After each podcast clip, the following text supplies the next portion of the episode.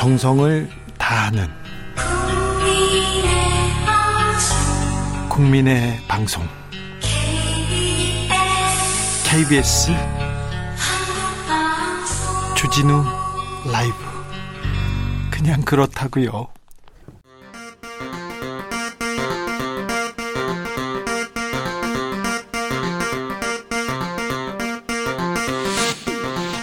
주진우 라이브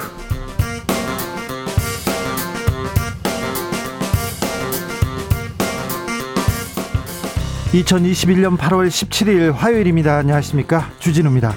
코로나 시대에 TV 토론이 대권의 주요 변수가 될 수 있습니다. 더불어민주당은 현재 4차전 4차전 토론회를 치르고 있습니다. 국민의힘 대선 주자 토론회는 시작도 전에 전격 취소됐습니다. 발언 논란 이어지고 있는데요. 이번에는 이준석 대표가 윤석열 후보는 금방 정리될 거라는 발언을 했습니다. 대선 공부를 열심히 하고 있다는 최재형 후보. 오늘은 중국발 입국을 차단했어야 한다는 발언을 했는데요. 왜 지금 그런 말을 했을까요? 캠프 상황실장 김명우 전 의원에게 직접 물어보겠습니다. 여야 대선 주자들이 한 목소리로 공정을 외칩니다. 오늘 대선 출마를 선언한 홍준표 국민의힘 의원도 무너진 공정을 바로 세우겠다고 밝혔습니다. 이재명, 이낙연 두 후보들 앞다투어 청년 세대를 위한 정책 내놓았는데요. 우리 청년들은 이 정책, 이 공정에 대한 얘기 어떻게 생각하고 있을까요? 청년 유튜버 황희두 씨와 함께하겠습니다. 8월 임시국회가 시작됐습니다. 더불어민주당은 언론중재법 개정안을 단독으로라도 꼭 처리하겠다고 의지를 밝히고 있습니다. 수술실 CCTV 설치법 그리고 법사위원회 권한을 축소하는 개정안 등 굵직굵직한 법안이 대기하고 있는데요. 국회 소식 최가박당에서 들여다봅니다. 나비처럼 날아 벌처럼 쏜다. 여기는 주진우 라이브입니다.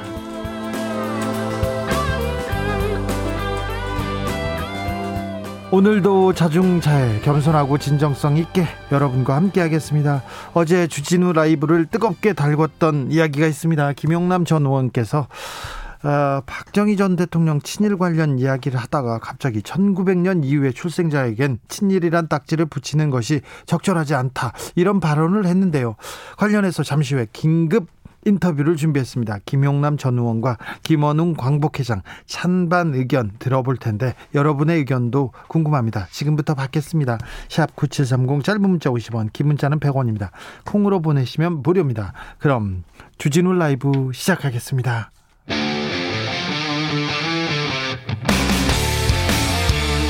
탐사보도 외길 인생 20년 주 기자가 제일 싫어하는 것은?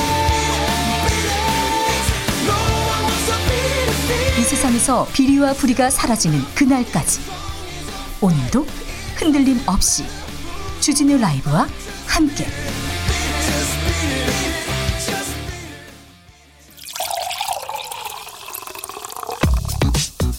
진짜 중요한 뉴스만 쭉 뽑아냈습니다. 줄 라이브가 뽑은 오늘의 뉴스 주스. 정상근 기자 어서 오세요. 안녕하십니까? 코로나 상황 살펴볼까요? 네, 오늘 코로나19 신규 확진자 수가 1,373명이 나왔습니다. 예, 어제보다 200여 명 정도 줄었는데요. 어, 2주 만에 또 1,400명 아래로 내려가기도 했습니다. 주말 검사 건수가 좀 적어서 그렇죠. 네, 그 영향 때문으로 보이고요. 아마 내일 모레부터 확진자 통계가 본격적으로 반영될 것으로 보입니다. 네. 어, 광복절 연휴가 끝나면서 휴가객들이 수도권으로 돌아오면 수도권 확산이 다시 심해지는 것 아닌지 방역 당국이 걱정이 큽니다. 큰 걱정입니다. 네, 때문에 휴가객들이 바로 검사를 받을 수 있도록 고속도로 상행선에 임시 선별 검사소를 마련했는데 네. 여기서 11명이 넘는 확진자가 나왔다고 합니다. 아, 그래요? 아, 정부는 여름 휴가철과 광복절 연휴 영향 등을 분석해서 현행 사회적 거리두기 단계 조정 여부를 결정하기로 했습니다. 모더나사와 백신 관련 회의를 하고 온 대표단 아, 들어왔어요. 결과를 발표했습니다. 네, 이 모더나 사는 일방적으로 8월 도입 예정 물량을 절반 이하로 줄이겠다라고 밝힌 바 있는데 어, 이에 정부는 강두태 보건복지부 2차관 등 대표단을 구성해서 모더나 본사를 찾아갔습니다.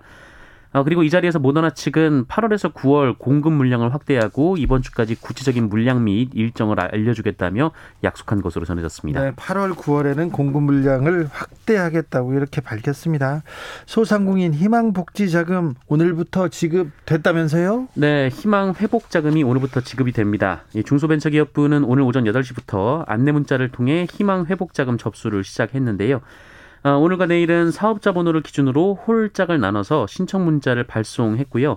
어, 19일부터는 홀짝 구분 없이 신청할 수 있도록 했습니다. 일단 문자를 이렇게 다 보낸답니다. 그러니까 기다리고 있으면 되고요.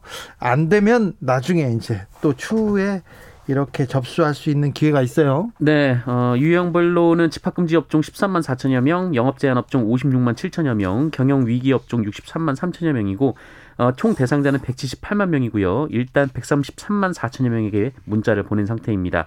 어, 이들에게는 1인당 40만 원에서 2천만 원씩 지급이 됩니다. 아프가니스탄에서 우리 국민들 모두 철수했다고요? 네, 어, 마지막까지 남아있던 한국 대사관 직원들 그리고 교민 한 명이 오늘 아침에 아프간 수도 카불을 떠난 것으로 전해졌습니다. 어, 공항을 떠났고요. 중동 제 3국으로 향한 것으로 전해졌습니다. 어, 이로써 아프간에 남아있는 한국 국정자는 현재 없습니다. 그래도 아프간에 아프간이 대혼란에 빠졌습니다.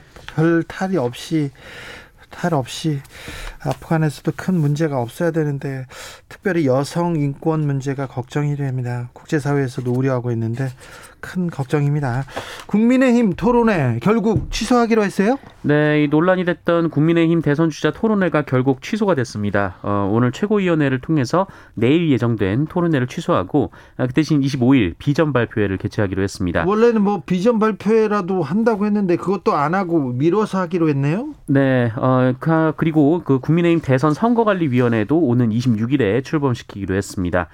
아, 앞서 이번 토론회를 두고 이준석 국민의힘 대표, 윤석열 전 검찰총장, 일부 최고위원 그리고 서병수 대선 경선관리위원장 등 아, 다중 분열 양상이 드러난 바 있습니다. 그런데 오늘 더 큰 사고가 또 났습니다. 네, 이준석 대표가 최근 원희룡 전 제주도지사와 전화 통화를 하면서 윤석열 전 총장에 대한 불만을 말했고 어, 그러면서 윤석열은 금방 정리된다라는 말을 했다고 합니다.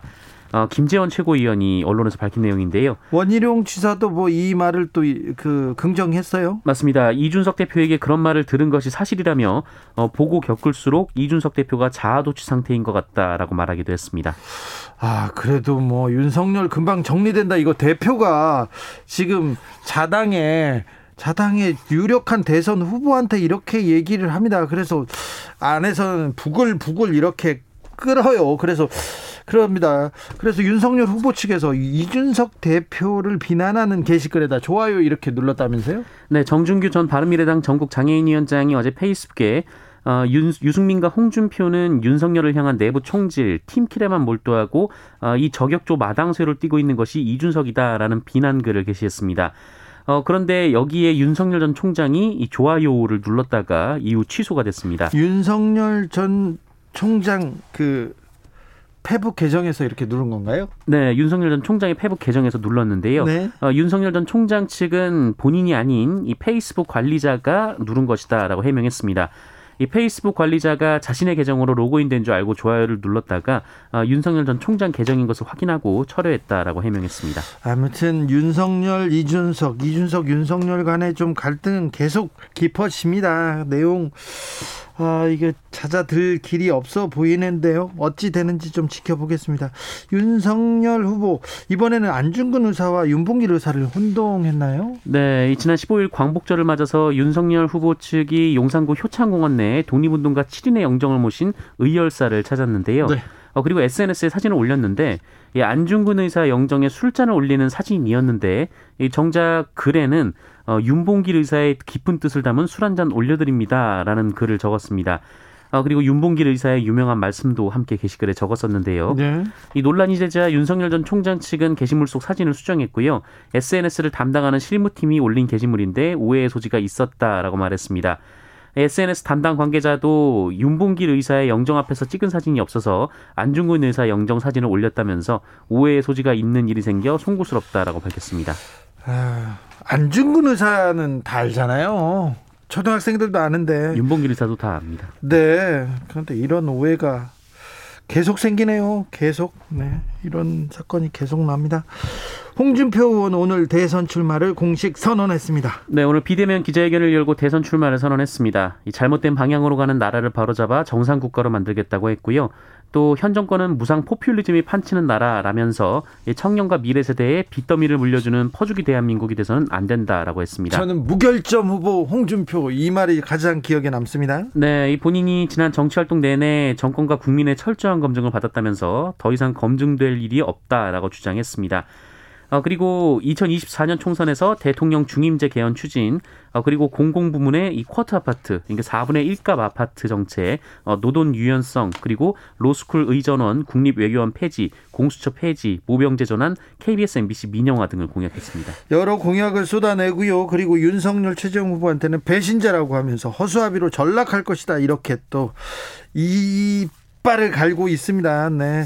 홍준표 의원이 뛰기 시작했습니다. 이 내용에 대해서는 어떻게 생각하는지 잠시 후에 김영우, 어, 최재형, 어, 캠프의 상황실장한테 좀 자세하게 물어보겠습니다. 코로나 이후에 첫 국빈 방문이 있었습니다. 네, 카심 조마르, 어, 조마르트 토카예프 카자흐스탄 대통령이 어제 오후 8시 20분쯤 국내에 국빈 방문했습니다.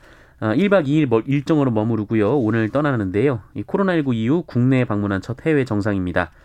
어, 문재인 대통령과 정상회담을 했는데요. 24개 어, 분야의 양국 간 협력 강화 방안을 담은 전략적 동반자 관계 확대에 관한 공동 성명을 채택했습니다. 네. 홍범도 장군에게 1급 훈장을 추서했습니다. 네, 오늘 문재인 대통령은 홍범도 장군에게 건국 훈장 중 최고 등급인 대한민국장을 수여했습니다. 토카예프 대통령도 참석을 했는데요. 어, 홍범도 장군 기념사업회 이사장인 우원식 더불어민주당 의원이 훈장을 대신 받았습니다. 어, 할머니인가 어머니인가 계속 논란이 컸는데요. 그 숨진 3세 여아 사건의 1심 재판 결과가 나왔습니다. 재판부는 어머니라고 봤습니다. 네. 어, 경북 구미 3세 여아 사망 사건 관련해서 법원이 어, 친모 40대 성모 씨에게 징역 8년을 선고했습니다. 이 사건은 20대 모친이 아이를 방치하고 이사를 가버렸고 아이가 홀로 남아 집에서 사망한 사건인데 어, 그런데 아이를 발견해 신고한 친할머니가 알고 보니 친모였던 걸로 밝혀진 사건입니다. 예. 이 법원은 성모 씨에 대해 아이 바꿔치기와 사체 은닉 혐의 모두 유죄로 인정을 했습니다. 재판부는 피고인의 행위는 친권자의 보호 양육권을 침해하는 중대한 범죄라면서 친딸이 딸 아이를 출산한 후 산부인과에 침입해서 바꿔치기를 감행했고 사체가 발견되고 나서는 자신의 행위를 감추기 위해 사체를 은닉하려 한 것으로 보인다라고 판시했습니다. 어, 아이 바꿔치기가 있었느냐가 쟁점이었는데 쟁점이었는데 증거나 뭐 증언이 나왔습니까? 네, 뭐 검찰이 완벽한 증거를 제시하진 못했습니다만 이 몇 차례 유전자 검사 결과 친모임이 분명해진 상황이어서 바꿔치기가 인정된 것으로 보입니다. 예. 한편 3세 여아를 빈집에 방치해서 숨지게 한 그 아이의 언니 김 씨는 1심에서 징역 20년 판결을 받고 어, 이에 불복해 항소한 바 있습니다. 부동산 중개 수수료가 내려 내려갑니까? 확실합니까? 네. 음, 비싸다는 지적을 받아온 부동산 중개 수수료를 정부가 개편하는 방안을 추진하고 있습니다. 어, 이미 연구 용역까지 마친 상태라고 하는데요. 어, 일단 개선안이 몇 가지 있는데 어떤 개선안이든 이 수수료율 상한을 현재 0.9%에서 0.7%로 낮추는 방안입니다. 예. 어, 그리고 지금 유력 하나는 그 9억 이상, 12억 이상, 15억 이상으로 어, 부동산 수수료를 이 차등화하는 방안을 유력하게 검토하고 있습니다. 어, 예를 들어서 이 서울 아파트 중위 가격, 그러니까 1등부터 100등까지 세웠을 때 50등 가격이 10억 2,500만 원인데요. 어, 부동산 수수료가 이 경우 900만 원에 이르지만 이 안이 적용될 경우 어, 550만 원만 지급하게 됩니다. 어, 임대차 중개 수수료는 더 큰 폭으로 조정이 돼서요. 어, 6억 원짜리 전세를 구할, 구할 경우 수수료가 현재 480만 원인데 180만 원으로 줄어들게 됩니다. 네, 조금 합리적으로 어, 국민의 눈높이에 맞춰서 좀 부동산 중개 수수료가 내려갈 것 같습니다. 다행입니다. 네. 주스 정상근 기자와 함께했습니다. 감사합니다. 고맙습니다. 주진우 라이브. 긴급 원포인트 인터뷰 준비했습니다. 오늘의 주제는 1900년 이후 출생자에겐 친일이라는 딱지를 붙이는 게 적절하지 않다. 이 말을 한 김용남 전 의원 그리고 김원웅 광복회장 두 분 전화로 연결했습니다. 나와 계시죠? 예, 그, 네. 안녕하십니까? 예, 예. 먼저 김용 네, 안녕하세요. 김용남입니다. 예. 네, 예, 뭐 예, 반갑습니다. 예, 예. 네. 먼저 네, 김용남 의원님. 예, 예. 어, 1900년 이후에 출생자들은 어, 일본 일본이라는 나라에 태어났기 때문에 친일이라는 딱지에 딱지를 붙이는 게 적절하지 않다 이렇게 얘기하셨습니다. 어떤 취지였는지 좀 설명해 주십시오. 우리가 이제 친일파라고 할 때 두 가지로 좀 나눠볼 필요가 있다고 생각을 합니다. 그러니까 네. 아, 1910년 전후로 해서 조선이라는 나라가 일본에 의해서 아, 강제 병합이 될 때 그때 당시에 조선에서 고위 관료를 했거나 이런 사람들이 친일에 앞장선 사람들이 분명히 있어요. 네. 아니면 지위가 높지 않더라도 1910년 이후에 일본의 그 식민 지배 체제 정착에 앞장섰던 그게 뭐 어, 일본계 경찰이 됐던 뭐 군인이 됐던 네. 어, 그런 사람들이 분명히 있죠. 이 사람들을 친일파라고 부르고 어, 역사적인 어떤 비판의 대상으로 삼거나 아니면 지금도 사법적 어, 판단의 그 적용 대상이 되죠. 친일파 재산 환수 재판이 지금도 가능하니까요. 이거는 뭐 논란의 여지가 없습니다. 뭐 네. 일본에서 자기를 받은 사람들도 있고 하니까 이 사람들은 뭐 틀림없는 친일파죠. 근데 적어도 1910년 이후 아니면 조금 범위를 넓히자면 1900년 아, 이후 출생한 아, 분들은 사실은 특히나 1910년 이후에 태어난 분들은 태어날 때 이미 본인이 기억하거나 경험한 조선이란 나라가 없는 상태거든요.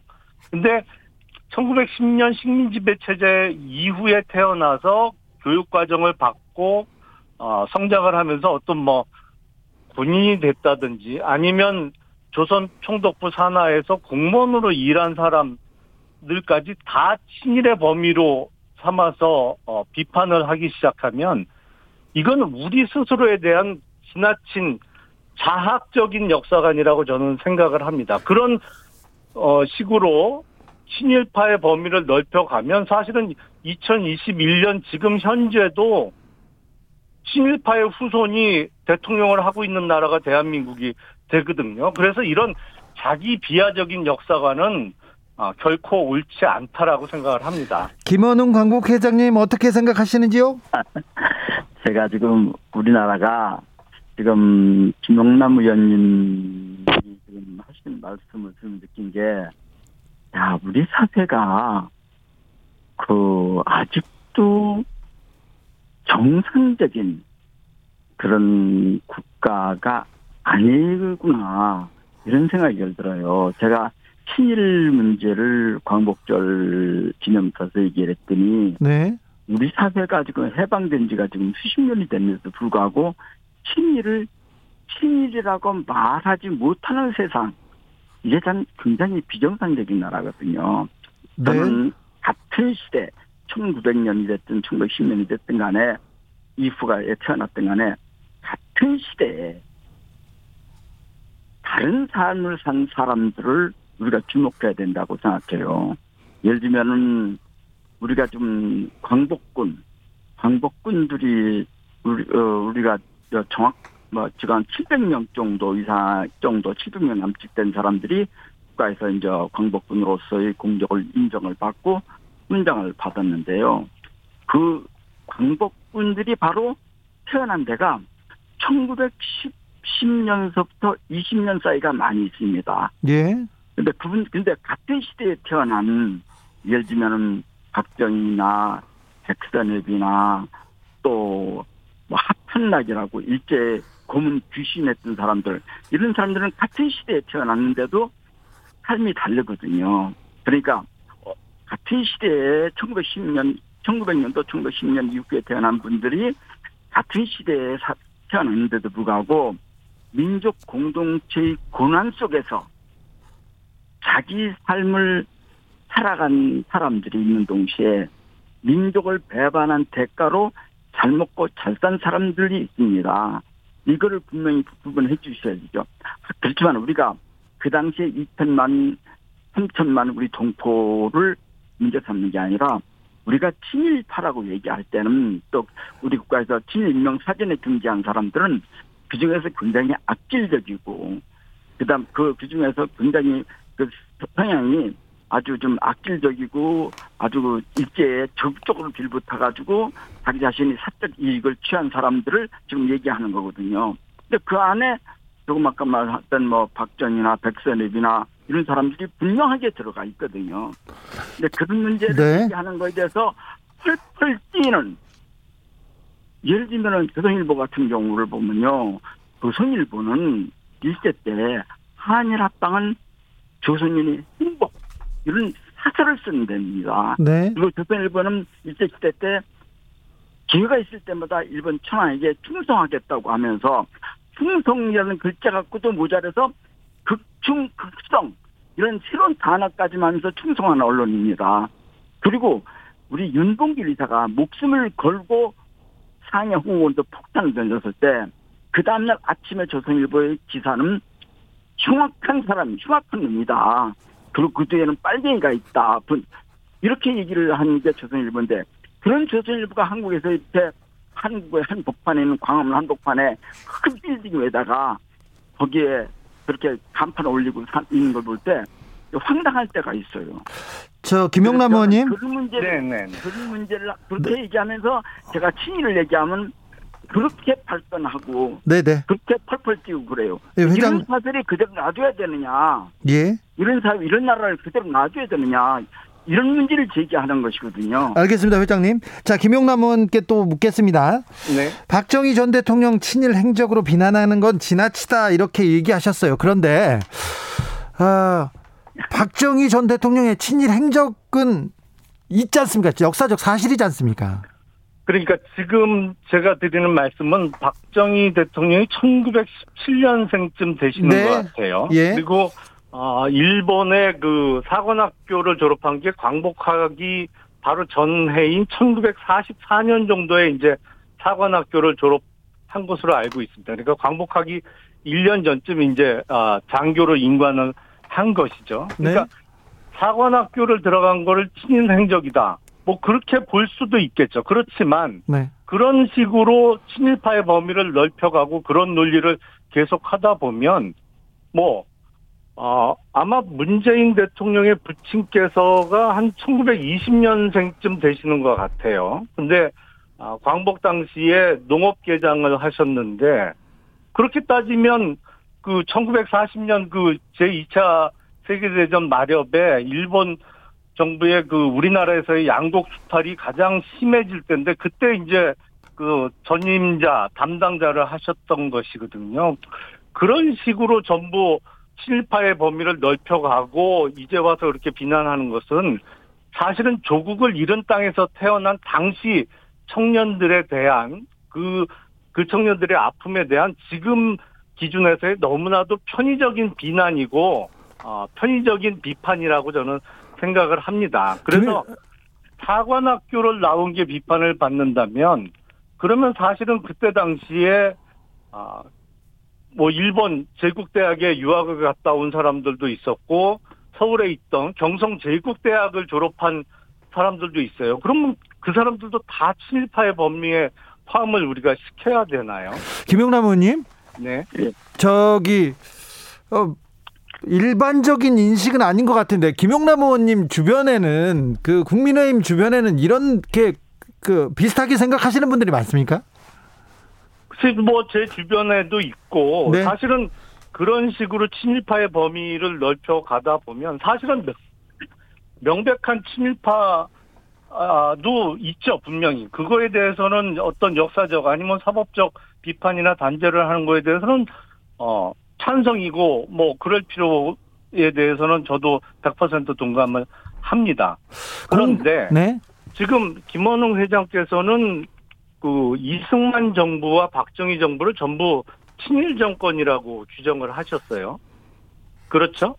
그렇게 되면 사실은 우리가 건국 이후에 뭐 사이사이에 장면 내각도 있었고 최규하 정부도 있었습니다만 그건 뭐 과도기적인 그 정부였고 워낙 네. 기간도 짧았으니까 네. 김 회장님 논리대로라면 우리가 진정한 비친일 정부가 들어선 거는 언제쯤 이었다라고 생각하시는 건가요? 김원웅 회장님 답변해 주십시오. 지금 저는요 해방 후 사실 안타까운 게요. 미 군정이 들어서서 임시정부 도 해체시키고 강제로 그리고 친일파들을 곳곳에 중요한 요직에 기용하고 하고 그들이 바로 때문에 국민들이 정한 것이 대구 10월 항쟁이나 또 제주 4.3 항쟁이잖아요. 예. 근데 그것이 바로 친일 청산을 요구하는 그 국민들이 아주 거센 요구였습니다. 그리고 또 하나 지금 박정희 전 대통령에 대해서 말씀을 하셨는데 저는요 일제시대 때 면서기를 했다든지 면장을 했다든지 또는 뭐 학교 교사를 했다든지 이런 거 갖고는 사실 그게 그거를 가지고 친일이라고 얘기하지 않습니다. 아 그래요? 일제 교수 때 일제 시에 학교 교사 삼학교를 나와서 학교 교사직에 있을 때는 그 당시 제도상으로는 군대에 끌려가지 않았습니다. 면제됐어요. 예. 박정희 전 대통령은 사범학교를 졸업하고 교사로 재직 중에 일본 군에 독립군을 토벌하는 일본 군에 자원해서 입대를 했다는 게 문제입니다. 그리고 자원해서 입대할 때에 그런 기록이 있는데 1939년 3월 30일 날에 만주신문에는 이런 기사가 실려 있어요. 철서 군관 지원 반도의 젊은 훈도로부터 훈도는 선생님이라는 뜻이죠. 그런 미담 기사 같은 게 실려 있어요. 그 미담 기사에는 조선의 경상북도 문경에 서부 공립소학교의 훈도인 박정희 군이 열렬한 군간 지원 편지를 소개를 했어요. 그러면서 거기에다 같이 그 편지 안에 봉투에 넣은 것이 박정희 대통령이 손가락을 이렇게 갈라가지고 피를 필어서 혈서로 한 글이 있습니다. 그 혈서에는 글에는 조국 일본을 위해 목숨을 바치겠다. 견마지로로 풍성하겠다. 견마지로라는 말이 뭡니까? 개처럼 풍성하겠다. 대견자 아니에요. 그렇게 이거는 저는 학교 교사를 하고 삼학교를 나오고 하는 것까지는 저는 충분히 이해를 해요. 그러니까 특수한 경우거든요. 그 학교 교사라면서 그 당시에 생계도 문제였고 아무것도 문제였는데 더 출세하겠다고 독립군 토벌 하는 일본군에 들어가겠다고 만주 군관학교 들어가겠다고 그런 혈서까지 쓰면서 한 사람을 어떻게 우리가 그거를 정상적이라고 생각합니까? 저는 지금 그렇게 말씀하시는데 박정희에 대해서 그런 사람이 대한민국의 사실 어떻게 어떻게 하다 대통령이 됐다고 하는 것이 어떻게 보면 한국 역사에서 굉장히 어떻게 보면 서글픈 현상이죠. 자, 두 분의 생각이 음. 어, 많이 다릅니다. 결론이 나지 않는데. 자, 그러면 미래 재앙적이고 국민 통합을 위해서 친일 논란을 어떻게 다뤄야 할지 마지막으로 한 말씀 부탁드리겠습니다. 먼저 김용남 의원님. 예, 어, 지금 뭐, 그 해방 전해에 사관학교를 갓 졸업한 그 초임 장교하고 또 조선 총목 뭐 조선 총독부 치하에서 그 농업 개장하고 왜 친일 기준에서 달라야 되는지는 잘 이해가 안 됩니다. 매우 자기 아, 자의적인 기준 같고요. 아, 이런 식으로 우리 스스로를 자학하는 아, 역사관을 가지게 되면 어떤 모순에 빠지나, 빠지느냐 하면 박정희 정부를 만약에 아, 김원웅 회장님처럼 친일 정부로 규정하면 우리나라 역대 정부에 있어서 비친일 정부는 글쎄요 이승만 정부와 박정희 정부를 건너뛰고 1981년도에 출범한 아, 전두환 제5공화국 정부부터라는 말씀 같아요. 근데 김 회장님께서 아무리 그 5공화국 때 민정당 당 간부 출신이지만 너무 편향되신 거 아닌가 싶고요.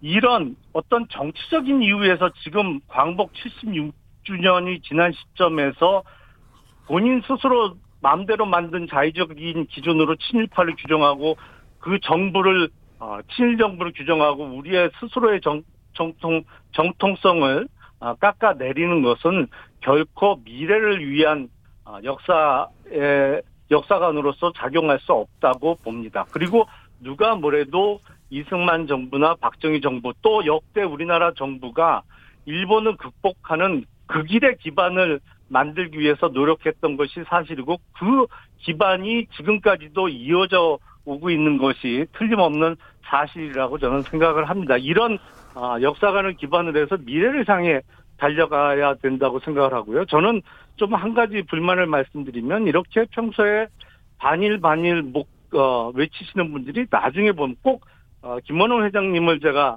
어, 지명하는 것은 전혀 아닙니다만 나중에 보면 꼭 차는 렉서스 타시면서 일본 도쿄에 아파트 사시고 자 김원웅 회 주식에 투자하시더라고요. 김용남 의원님, 김원웅 회장님은 그러지 않을 거예요. 자 김원웅 네. 김, 김 회장님 말씀이 아니라고 네 알겠어요. 네 김원웅 회장님도 마지막으로 한 말씀 부탁드릴게요.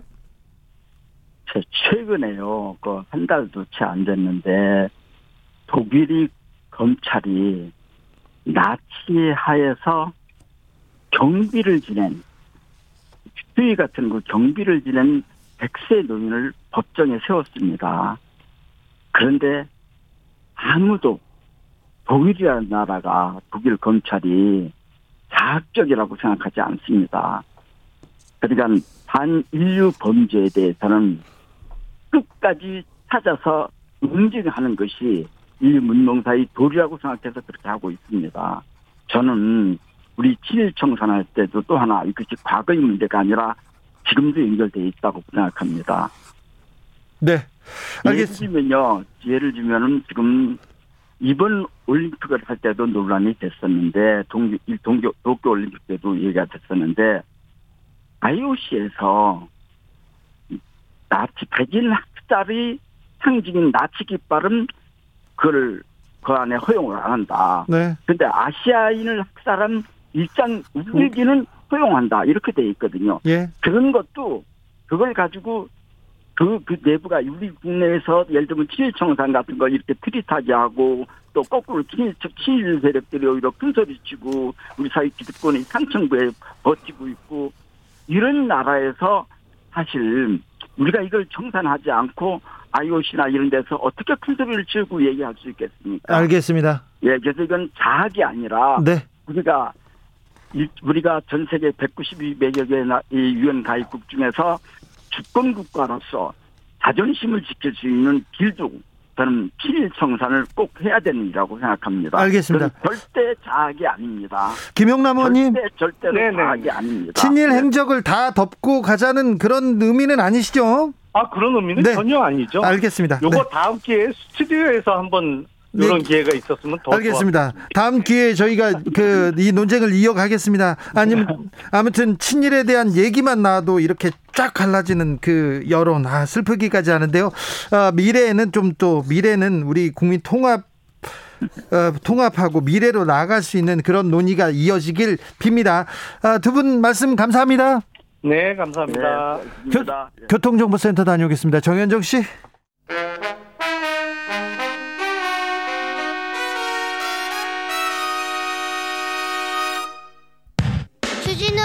돌발 퀴즈. 오늘의 돌발 퀴즈는 객관식입니다. 문제를 잘 듣고 보기와 정답을 정확히 적어 보내주세요. 오늘의 문제. 탈레반이 아프가니스탄을 장악하자 이것 상점이 북적이고 있다고 합니다. 20년 만에 복귀한 탈레반이 과거처럼 여성에게 이것을 입도록 강요할 거란 분위기가 번지자 가격도 덩달아 오르고 있다는데요. 머리부터 발끝까지 모든 신체 부위를 가리는 전통 복장으로 눈만 드러내는 니캅, 머리카락만 가리는 히잡에 비해 가장 보수적이고 여성 억압적인 복장인 이것은 무엇일까요? 보기 드릴게요. 보기 1번 부르카, 2번 두루마기. 다시 한번 들려드릴게요. 1번 부르카, 2번 두루마기. 샵9730 짧은 문자 50원 긴 문자는 100원입니다. 지금부터 정답 보내주시는 분들 중 추첨을 통해 햄버거 쿠폰 드리겠습니다. 주진우 라이브 돌발 퀴즈 내일 또 만나요.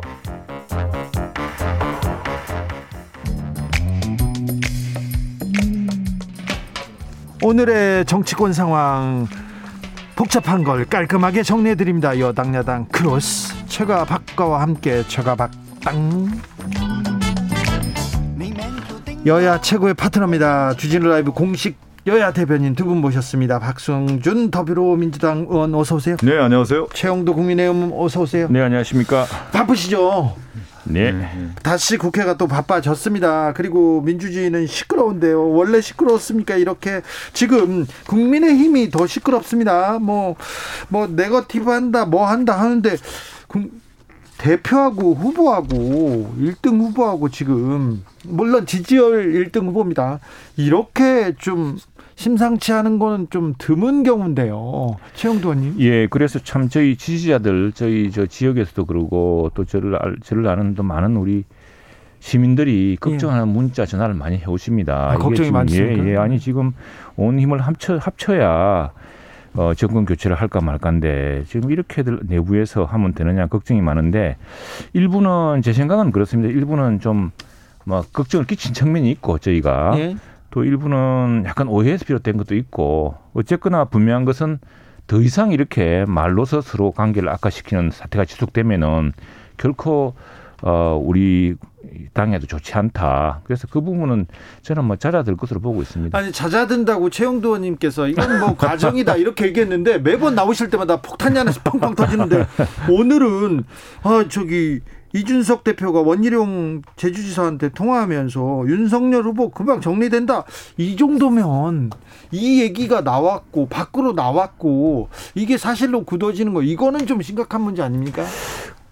서로 무슨 아, 특히 이 듣는 사람이 오해한 것 같, 오해한 것 아닌가 저는 저도 들어봐야 알겠지만은 아마도 지금 걱정이 이제 윤석열 전 검찰총장과 이렇게 너무 갈등을 빚는 거 아니냐 그러니까 윤 총장과의 관계는 곧 정리됩니다라는 취지로 했는데 지금 이 대표가 그렇게 말할 리가 있습니까? 그렇게 말을 해서 당 대표가 좋을 게 뭐 있으며 그리고 지금 일등 주자를 그렇게 깔아앉혀서 무슨 이득이 되겠습니까? 그건 뭐 어, 여러 문, 맥락상 문맥상 맞지 않은 이야기고 아무래도 조금 그 윤 총장과의 관계로 지금 국민들이 걱정이 많거든요. 저한테도 문자 많이 하시고 왜 이렇게 당 대표가 그렇게 하느냐 이게 당 대표 리스크다 뭐 이러면서 걱정이 많으셔서 그런 이야기를 하는 과정에서 나온 것 아닌가 저는 그렇게 생각하고 있습니다. 제가 생각할 때 이준석 대표가 정치 감각도 탁월하고요. 이제 상황 판단을 잘 하는 분인데 지금 상황을 봤을 때 이제 경선 국면에 이제 가지 않겠습니까? 그리고 네. 본선이 있을 때 후보가 검증을 하고 본선 경쟁력이 있느냐에 대한 판단들을 하지 않겠습니까? 그리고 이제 지금의 국민의힘의 TV 토론이라든가 여러 가지 준비를 하고 있는 단계에서 윤석열 후보가 좀 피하는 모습이라든가 정책 계산을 하는 모습을 볼 때 이런 판단을 했을 것 같아요. 지금의 위기 국면이 낮은 단계의 위기 국면인데 더 높은 위기 단계에서 실력과 내공으로 돌파할 수 있는 후보가 되겠느냐. 네. 그 부분에 대해서는 전 이준석 대표도 회의적인 시각을 갖고 있는 것이 아니냐. 그렇다고 하면은 결국 당내의 힘이라고 하는 것은 강력한 후보가 나와서 내부 갈등을 어, 잡고 실질적인 어떤 회복을 통해서 나가야 되는 건데 그러한 힘을 윤석열 후보가 보여주지 못한 거에 대한 평가가 분명히 있다. 라고 하는 판단이 있을 것 같고요. 그리고 저는 하나 의문이 드는데 지금 정리된다라고 하는 얘기를 했다라는 거 아니겠어요? 원희룡 제주지사가요. 네. 윤석열 전 검찰총장은 금방 정리된다. 이 정리된다는 의미가 여러 가지 해석이 될 수가 있는 건데 지금 어, 우리 최 의원님께서 말씀하신 것처럼 관계 회복의 정리일 수 있고 아니요 그런 게 아닌 것 같아요. 하나 이제 제가 뭐냐면 저 제 해석은 뭐냐면 이윤석열 후보가 관련된 부분에 있어서 지금까지의 정치 입문을 한 이후에 정책 내공과 실력이 그만큼 안 되다 보니까 내부의 평가라는 게 있단 말이에요. 그러니까 당원들도 있고 지지자들도 야 이거 이 실력 갖고 되겠냐라고 하는 것이 나온단 말이에요. 그랬을 때 우리가 이제 무언의 이제 얘기가 있는 건데 이 정도 갖고 되겠습니까라고 하는 말이 그런 쪽으로 해석된 거 아니냐 이렇게 저는 생각하고 근데 이제 이게 지금 이미 이런 뭐 녹취 파일, 녹취록 이런 예. 이야기가 여러 차례 있었습니다. 예? 이제 이준석 후보, 이준석 대표가 어, 여기에 대해서 직접 페이스북으로 어제 오전에 어제 낮에 해명을 했죠. 그 제가 그런 정체불명의 내용이 난다고 나온다고 하는데 우선 유출, 유출되었다는 녹취 파일 자체가 존재하지 않고 당연히 작성하고 유출된 녹취록도 없다.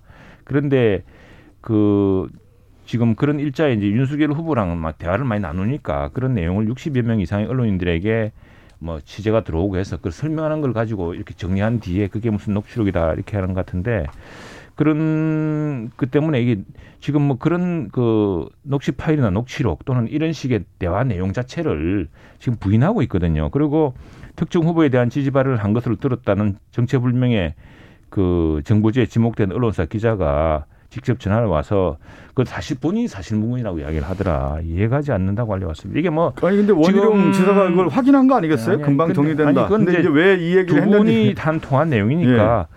그두 분이 이제 제가 요 얘기는 좀 하나 드리고 그건 싶어요. 뭐 원희룡 지사나 이준석 대표나 그런 식의 통화를 했다는 것 자체가 이해가 되질 않습니다. 아니 뭐 그렇죠. 요 얘기 하나만 하만 하게 하죠. 네네. 저 하나 얘기를 좀 드리면 일단 원희룡 지사가 이 얘기를 했다라는 것은 이제 팩트일 가능성이 큰 거 아니겠습니까? 예. 이제 인정한 상태에서 얘기해야 될 것 같고 제가 이제 그 예전에 이제 미국 대통령 선거 과정을 쭉 그 공부했을 때 뭐였냐면 빌 클린턴 대통령 만났던 그 딕 모리스라는 정치적 책략가가 있어요. 전략가 아주 유명한 사람인데 네. 아, 이 사람이 대중이 싫어하는 지도자에 대한 것을 딱 세 가지를 들어요. 뭐냐면 분열주의자, 극단주의자, 무능력주의자인데 첫 번째 싫어하는 단계에서 어디서 출발하냐 했을 경우에 무능력이라는 거예요. 그러니까 뭐냐면 정책 검증이라고 하는 것은 내가 능력이 있다라는 것을 실력을 보여줘야 되는 건데 지금 이런 모든 거에 분열적 요소가 어디에서 출발하냐면 윤석열 후보의 능력이 이거 제대로 검증이 안 될 것 같다라고 하는 회의적 시각에서 출발했다 이렇게 볼, 봐야 될 것 같습니다. 제 민주당에서 좋아할 만한 이야기들인데 또 그걸 네. 좋아할 만한 토양에서 자꾸 그걸 양산하는 또 이런 시스템도 있지 네. 않겠습니까? 아니 그런데 예. 그 양, 양산을 하도록 지금 국민의힘에서 조금 만들어주는 그렇죠. 경향도 있죠. 그래서 그런 그죠? 점에 그런 점에 대해서는 저희들도 이제 뭐 당 중진들도 그렇고 저희들도 좀 어, 제 같은 초선들도 조금 이 문제에 대해서는 뭐 후보 쪽에도 이야기를 하고 있고 네. 당 대표 쪽에도 이야기를 전하려고 합니다. 이제 이게 조금 과열되는 경향은 네. 굉장히 심각하게 우려하고 있고 알겠습니다. 우리로서 이제 이렇게 되면 안 된다라는 그런 이야기를 하려고 합니다. 중진급 초선 우리 최영두 의원님께서 더 애를 써주셔야겠습니다. 근데 결국 18일 토론회는 취소됐어요. 예, 이거 예. 당에 지금 뭐라고 해야 되나 이게 위신이 지금 계속 어 근데 이제 이게 보니까 지금 우리 당에 예비후보로 등록된 분이 네 명 네분또 중앙선관위에 등록된 분이 여섯 명또 예비후보 등록은 하지 않고 출마 선하신 분까지 포함한 한 서른 명이 된답니다. 우리는 지금 유명한 분들만 알고 있지만 네. 또 어, 중앙선관위 예비 후보 중에는 사실 잘 모르는 분들도 있습니다. 근데 그래요? 그러면은 아마 이제 그래서 중앙선관위도 조금 혼돈 우리 우리 당 경선 준비도 어, 당 경선 네. 준비도 조금 이렇게 혼동스러웠던 것 같아요. 이걸 막상 이렇게 하려고 보니까 이 수많은 분들을 어떤 분은 하라고 무슨 아직 근거가 없거든요. 우리가 예비 경선을 안 했기 때문에 그래서 이제는 그 17, 아, 원래 18일 하려고 했던 것은 형식을 취소하고 하반, 저, 저, 뭡니까, 어, 어, 8월 말에 네. 말쯤에 이제 각 후보들이 비전 발표하러 비전 발표하는 그런 방식으로 아니 그거는 예전에 정당에서 토론자 했을 기준 있지 않습니까? 네. 원내 교섭 단체라든가 음. 당 지지율을 5% 이상이라든가 이런 기준들을 만들면 되는 건데 예를 들어서 국민의힘에서 어. 경선 규칙을 만들어서 이번에 그 그렇습니다. 여론조사에서 상위 뭐 3% 이상은 토론자로 할 수 있다. 이 정도 규정을 만들면 음, 그렇죠. 되는 건데 그런 규정을 만들고 해야죠. 예. 그런 규정도 지금 일단 미비한 것 같고 거기까지 합의가 안 됐다라는 건데요. 좀 그렇지만 그 정도 기준을 만들어서 후보를 하면 뭐 여섯 명이 됐든 몇 명이든 그걸 가릴 수가 있는 건데 그래 그런 가운데서 내가 토론을 하겠다라고 적극적으로 얘기를 해야죠. 자 저희가 네, 근데 차근차근 할 네. 겁니다. 최가박당에서 여당과 네. 야당을 다루는데 주로 여당 얘기는 이재명과 이낙연의 예. 어, 네거티브나 명락대전 얘기를 예, 합니다. 예, 예. 근데 그 얘기에 앞서서 윤석열의 설화, 예. 최재형의 실수, 뭐 그러면서 야당 얘기를 더 많이 합니다. 국민의힘. 예, 특별히 윤석열 후보 얘기를 많이 하는데 이게 미국 통이고 공부를 많이 하신 분 두 분이니까 네. 제가 물어보겠습니다. 대선에 이런 네거티브일지라도 야당 얘기가 많이 나오는 게 야당한테 유리합니까? 그래서 이제 예전에 가장 유명한 지표는 구글 같은 데서 빅데이터 돌리죠. 예, 예, 돌리는데 이게 얼마나 많이 회자되느냐 이런 게 중요한 지표라는 거죠. 그래서 그게 트럼프 대선 때 예, 들은 들었죠. 그렇기도 하고 그리고 이제 지금 윤석열 전 총장이나 또 또 최감사원장에 대한 국민적 기대가 크니까 걱정도 큰 것 같아요. 그리고 이분들이 지금 또 말씀을 또 갑자기 많이 하기 하시기 시작하니까 걱정하시는 분들은 걱정하시는 대로 또 이렇게 비판하고 싶으신 분은 비판하고 싶은 대로 새로운 버전을 만들어내는 거죠. 그 이제 전문 용어로 버전인데 그런데 어, 저는 뭐 두 분들한테 그렇게 이야기하고 싶습니다. 우리 저 두 예비 후보들한테도 대통령 후보가 말을 잘하는 사람일 필요가 없다. 예, 근데 저도 오바마 미국 대선 이야기 하셨으니까 2008년 오바마 대통령 때 내가 취재를 다 해봤거든요. 모든 그 연설장 다 따라다녀 봤습니다. 그런데 오바마 굉장히 말을 잘하는 것 같지만 딱 준비된 발언만 반복해서 합니다. 그래서 이제 좀 경선이 본격적으로 오르고 저걸 하게 되면은 두 후보 진영에서도 조금 정연 정, 정선된 언어로서 제한된 그 메시지를 내는 박성준 2016년도 미국 대선을 지금 얘기를 하고 있는 건데요. 2016년 같은 경우는 이렇게 봐야 됩니다. 트럼프하고 힐러리 클린턴의 그 양자 대결에서의 그 흐름을 보면 인지도라고 하는 측면에서는 예를 들어서 뭐 실언이 됐든 뭐 어떤 반복적인 음. 내용이 됐든 이런 것들이 이제 buzz량을 통해서 음. 확대돼서 인지도가 있지만 당시 그 미국의 대선에서 가장 큰 기준이 뭐였냐면 호감도 조사를 했을 음. 경우에 예, 예.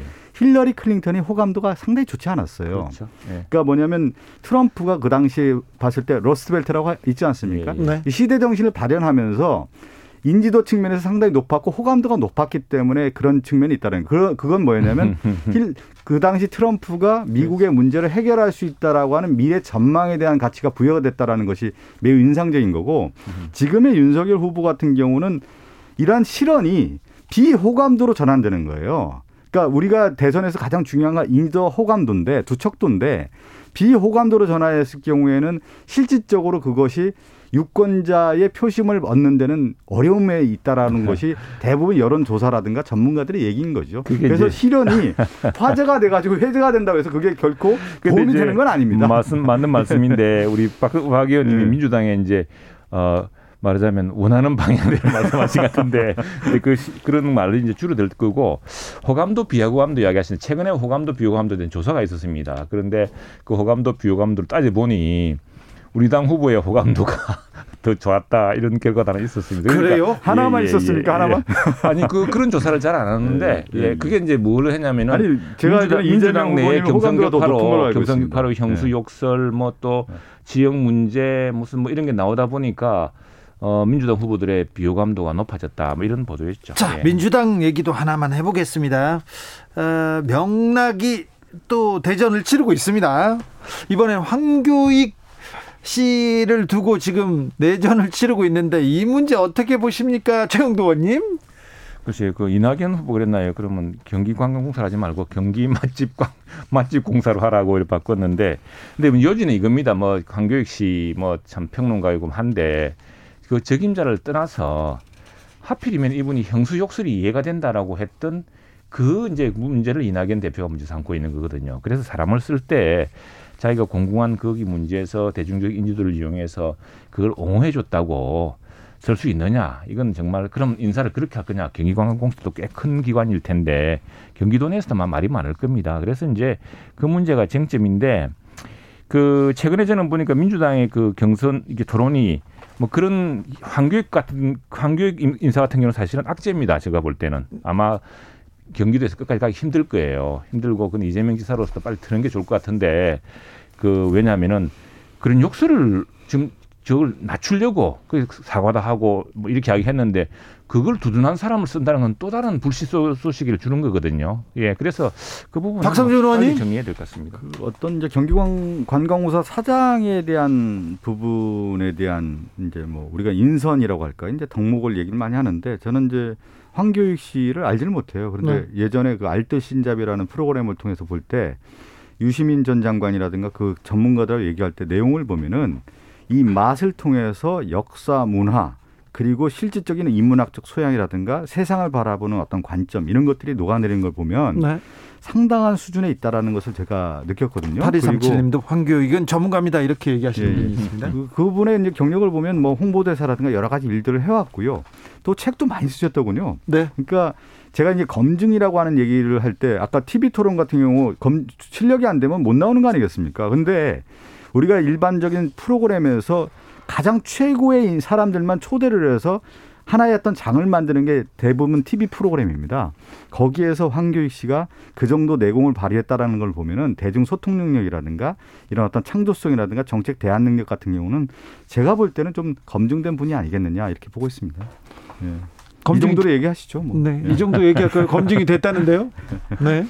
아, 근데 좀 웃으시는 것 같아. 아니 그래서 뭐 나는 이재명 지사 후보 진영을 위해서 하는 이야기입니다. 뭐 네. 그냥 조실대로 하면 되고 네. 형수 욕설을 이해한다는 말로 지금 잠잠해 가던 형수 욕설 부문이 다시 날까봐 그저 걱정이고요.